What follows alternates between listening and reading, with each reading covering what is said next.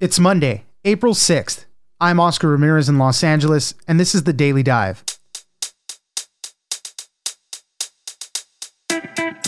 U.S. Surgeon General Jerome Adams says this week will be one of the hardest and saddest for Americans as we continue to fight our way through the coronavirus pandemic. The next two weeks are critical as experts say multiple states will hit the peak of cases of COVID 19. Several governors are also in a tight situation trying to acquire the proper supplies for their states, as the national stockpile of equipment is almost depleted, and they are pleading with the federal government to take a bigger lead in helping. Stef Kight, reporter for Axios, joins us for this and also how Joe Biden continues to campaign during this crisis. Next, while we brace ourselves to make it through this time right now, the scientific community around the world is in a race to develop a vaccine for COVID 19. There are currently at least 43 different vaccines in development around the world, but the process remains slow. While many things have changed about how to develop vaccines, such as being able to target the DNA and RNA of the viruses in quick fashion, the rest of the process, testing in humans, and also manufacturing for wide use, remains very slow. That is why we might still be a year away from an effective vaccine. Samanth Subramanian, contributor to The Guardian Long Reads, joins us for the work behind the race to develop a coronavirus vaccine. It's news without the noise. Let's dive in. This is going to be the hardest and the saddest week of most Americans' lives, quite frankly. This is going to be our Pearl Harbor moment, our 9 11 moment, only it's not going to be localized. It's going to be happening all over the country. And I want America to understand that. But I also want them to understand that the public, along with the state and the federal government, have the power to change the trajectory of this epidemic. Joining us now is Stef Kight, reporter for Axios. Thanks for joining us, Stef. Thanks for having me.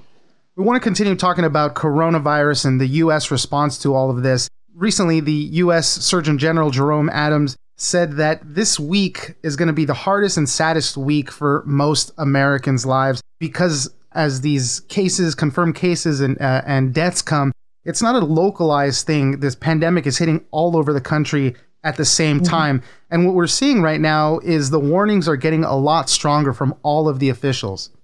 Yeah, it really is. Um, hearing the Surgeon General even compare this upcoming week to Pearl Harbor or 9 11, um, moments that have totally changed the way we live our lives and some of the most traumatic moments in U.S. history is pretty striking. And as he said, it's because we're not seeing this just in one city or one state, but really across the nation watching as people are getting sick and hospitals are struggling to keep up with the number of cases that they're having to deal with, fights over resources, and all of these things.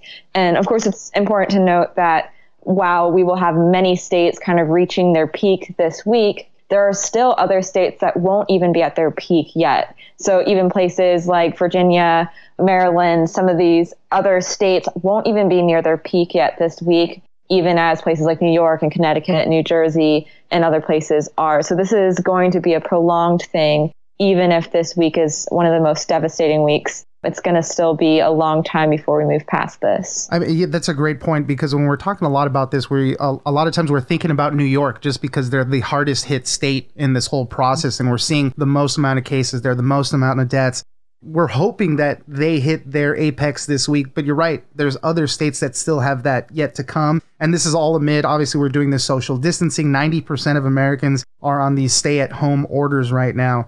Um, mm-hmm. I wanted to talk about this AP report that came out that basically said that the U.S. wasted months before preparing for this pandemic. They reviewed a bunch of federal purchasing contracts and it really wasn't until mid March that they started to place big bulk orders for these N95 masks that we need, the ventilators, and a lot of this other equipment, all this PPE, personal protective equipment that the healthcare mm-hmm. workers need the report from the AP does point out that the US was pretty slow to respond to the concerns about coronavirus. And all you have to do is to go back and watch some of the statements that um, President Trump and even other public health officials were making at the start of the year compared to the statements they're making now about the severity of this virus. It was something that the US officials just didn't really take seriously, didn't think it would ever get this bad. Part of that was also lack of communication from China. Of course, China was not being upfront with just how devastating the virus was right. in the communities there. But yeah, we there was wasted time, and it's you know somewhat haunting to look back and realize that if the government had taken more action early on, had begin begun to grow the stockpile, um, whether we would be in a better situation right now. Yeah, I mean it's it's really a tough situation. Nobody can mm-hmm. predict when that pandemic will hit. But exactly. what happened though, you know, the data wasn't there, and boom, we're un- caught unprepared with all this stuff. And that leads us into some statements that Jared Kushner made at one of the press conferences, talking about the federal stockpile of equipment that we have and the supplies. And you know, he mm-hmm. said, "Hey, uh, this federal stockpile is ours. You know, it's not for the states. The states should have been doing their own purchasing and, and stockpiling." And, and that made a lot of governors across the country really angry. It's like, no, this is the job of the federal government to lead, to help the states when they need it. And, and that's what the federal stockpile was made to do, to help bridge these gaps. Exactly. We are certainly seeing kind of a, a, messaging war right now between many governors and the federal government. You know, people like Jared Kushner and even the president himself, who has backed Jared Kushner's statements on this issue where the federal government is saying, look, states, you should have been ready, you should have been prepared, you should have been stockpiling. We can't just provide everything you need from the federal stockpile. On the other hand, many governors are saying, look, this is the job of the federal government to be prepared for these sorts of these sort of situations. The federal government is supposed to come behind state governments and help them when we're in emergencies and crises like this. The Illinois governor made this exact argument saying there's a reason that we have the Federal Emergency Management Agency, and it's to allow for preparedness for these exact situations. I wanted to transition briefly over to former Vice President Joe Biden and the race for the 2020 election.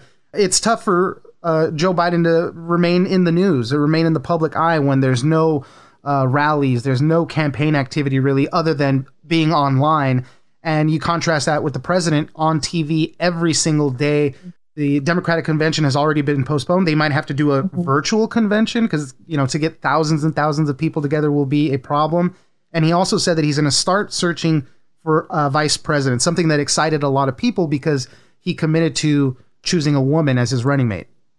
It's certainly crazy how little attention there is on the 2020 presidential race right now. He has been struggling to get the attention from the public, and especially as you pointed out, compared to President Trump, who's able to stand in front of the American public every day with his briefings and having the opportunity to present himself as a leader in crisis, which is something that in some cases can really help presidential candidates to win over voters. And of course, some you know are not happy with the way the president has been hold, has been running this. But you know, it's certainly a challenge for people like Biden when he can't campaign, he can't be rallying, he can't be meeting people in person. But I think his decision for a vice president could be a really crucial moment to gain more support and we're that's something we're certainly watching to see how he diversifies his campaign and reaches out to to maybe a younger, more progressive Democratic audience. Yeah, and in his look for vice president, he said he's looking for somebody that could lead for the next four presidential cycles. He's looking, and even beyond that, to his cabinet, looking for mm. younger people to be involved there that can be on the scene for many years to come. Stef Kight, reporter for Axios, thank you very much for joining us. Thanks for having me.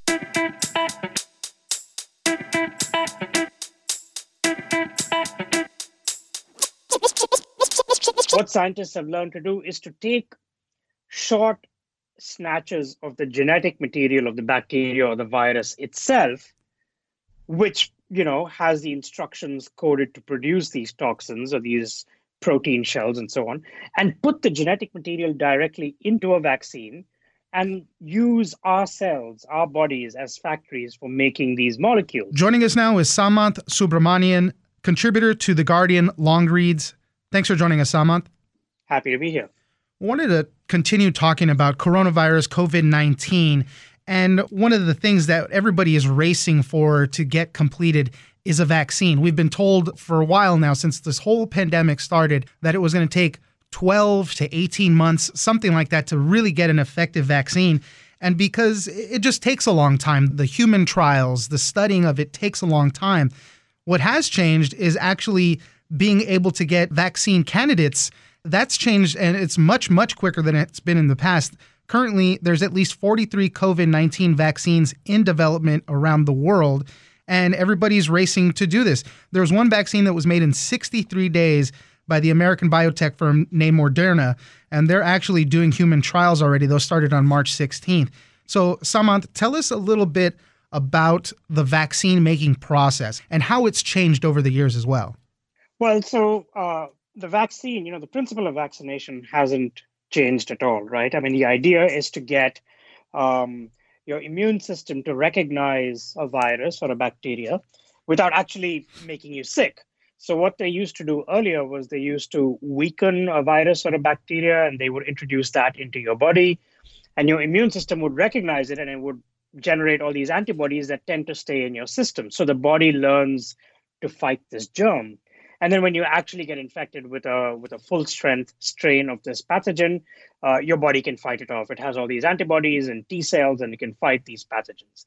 So that's how they used to do it earlier, and that was the case for you know most of the 20th century. They would uh, take these viruses or these bacteria, and they would put them in cell cultures, tissue cultures, and labs, and they would try to weaken these strains. And sometimes it was a really tricky process to do. I mean, it's very difficult if you aren't quite um, you know in possession of the kind of sensitive equipment that we have right now. The first step forward from that was when scientists realized that look you don't have to put the entire virus into a body.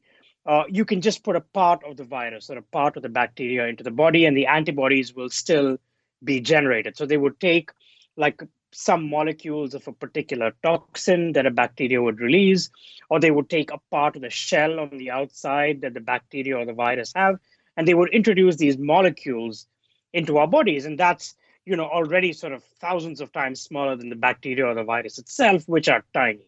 And then what's happened over the last few years and really i mean you know this has been development for a while but genetic technology has only come up to a particular speed and efficiency and power over the last few years is that instead of making these molecules, you know, the toxin or the protein shell on the outside, instead of making them in labs or in factories, what scientists have learned to do is to take short snatches of the genetic material of the bacteria or the virus itself, which, you know, has the instructions coded to produce these toxins or these protein shells and so on, and put the genetic material directly into a vaccine and use our cells, our bodies as factories for making these molecules. So you've gone from introducing the whole pathogen to introducing a part of the pathogen to now introducing the genetic material that codes for a part of the pathogen. So you're just putting the gene, you know, you're synthesizing these genes outside in a lab and you're putting those genes into your body. Now, I should mention that this last bit uh, the vaccines that use DNA or RNA, these genetic material vaccines, you know, these are completely unproven. You know, they've, they've right. been sort of tested in labs. Um, there's been a couple of human trials, but we haven't ever had a real world vaccine out there that works on this principle yet. So it's really fast to do, but we still don't know whether it's going to work, if it'll go through human trials, and succeed and get out on the market for all of us to use. And that's one of the interesting parts about this is that, as you were mentioning beforehand, scientists had to use parts of the actual virus. They were dealing with that organism there. And now a lot of this stuff is being done on computer modeling. After China released the full genome of the coronavirus of COVID 19, scientists were immediately getting onto it to start seeing what they can do, what they could use to try to make effective vaccines for it because sequencing the genome of a small organism like a bacteria or a virus is now so quick you know they have that they had that online in like mid january and as i say in my story i mean that's sort of like a starter pistol for all these scientists everywhere to look at this genome and try to understand what parts of this virus uh, they might want to play, introduce into our body and what parts of the genome code for those sections of the virus these subunits of the virus. And so really that that's the you know that's the powerhouse beginning to this entire process. And then as you say quite rightly i mean a lot of the work happens in computers right up until they actually synthesize these genes. Everything's happening online. All this modeling is happening with software.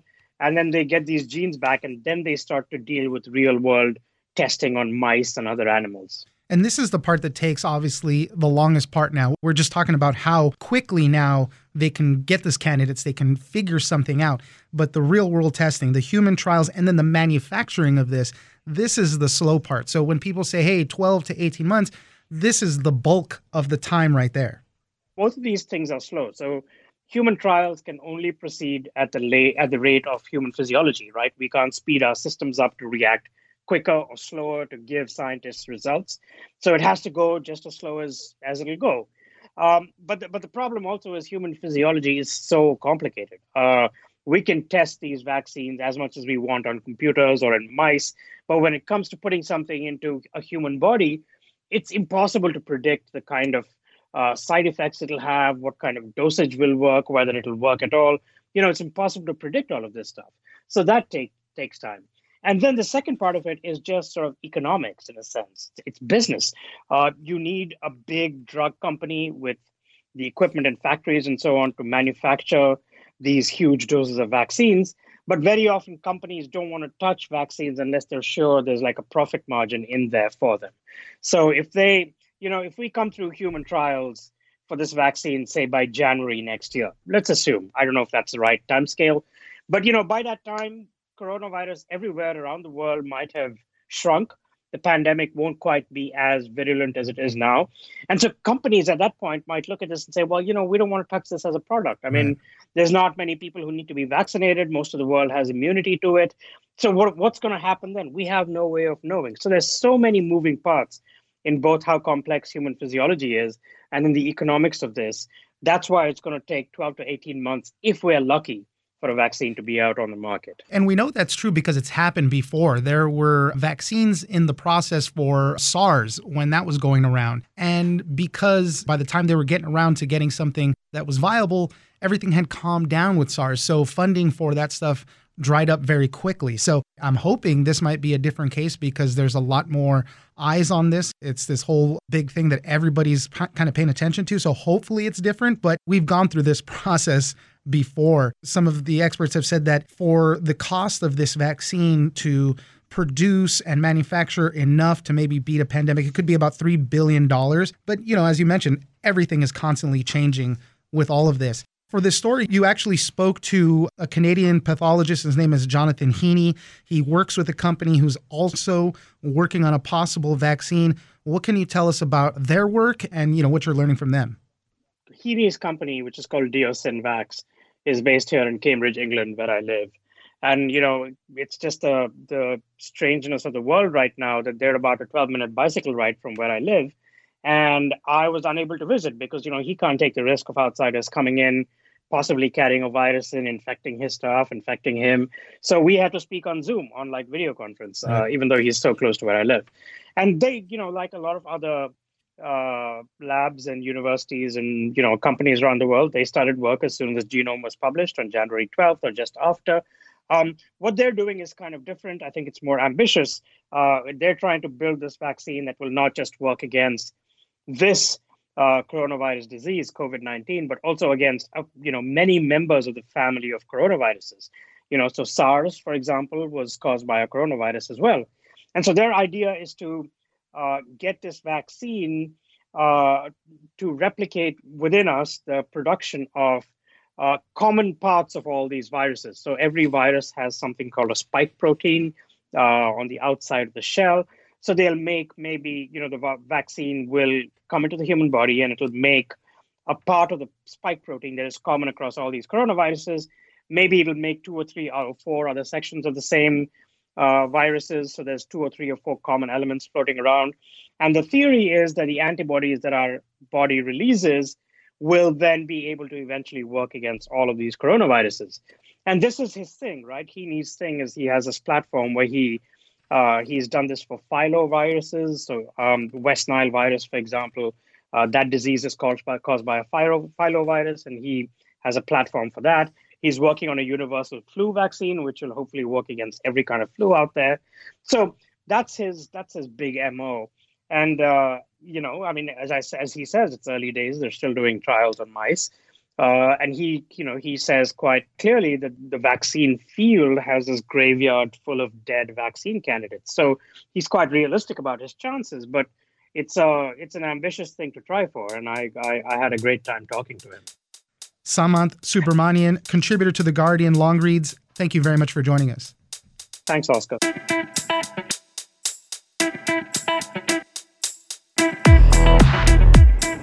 That's it for today. Join us on social media at Daily Dive Pod on both Twitter and Instagram. Leave us a comment, give us a rating, and tell us the stories that you're interested in. Follow us on iHeartRadio or subscribe wherever you get your podcasts. This episode of The Daily Dive is produced by Victor Wright and engineered by Tony Sorrentino. I'm Oscar Ramirez, and this was your Daily Dive.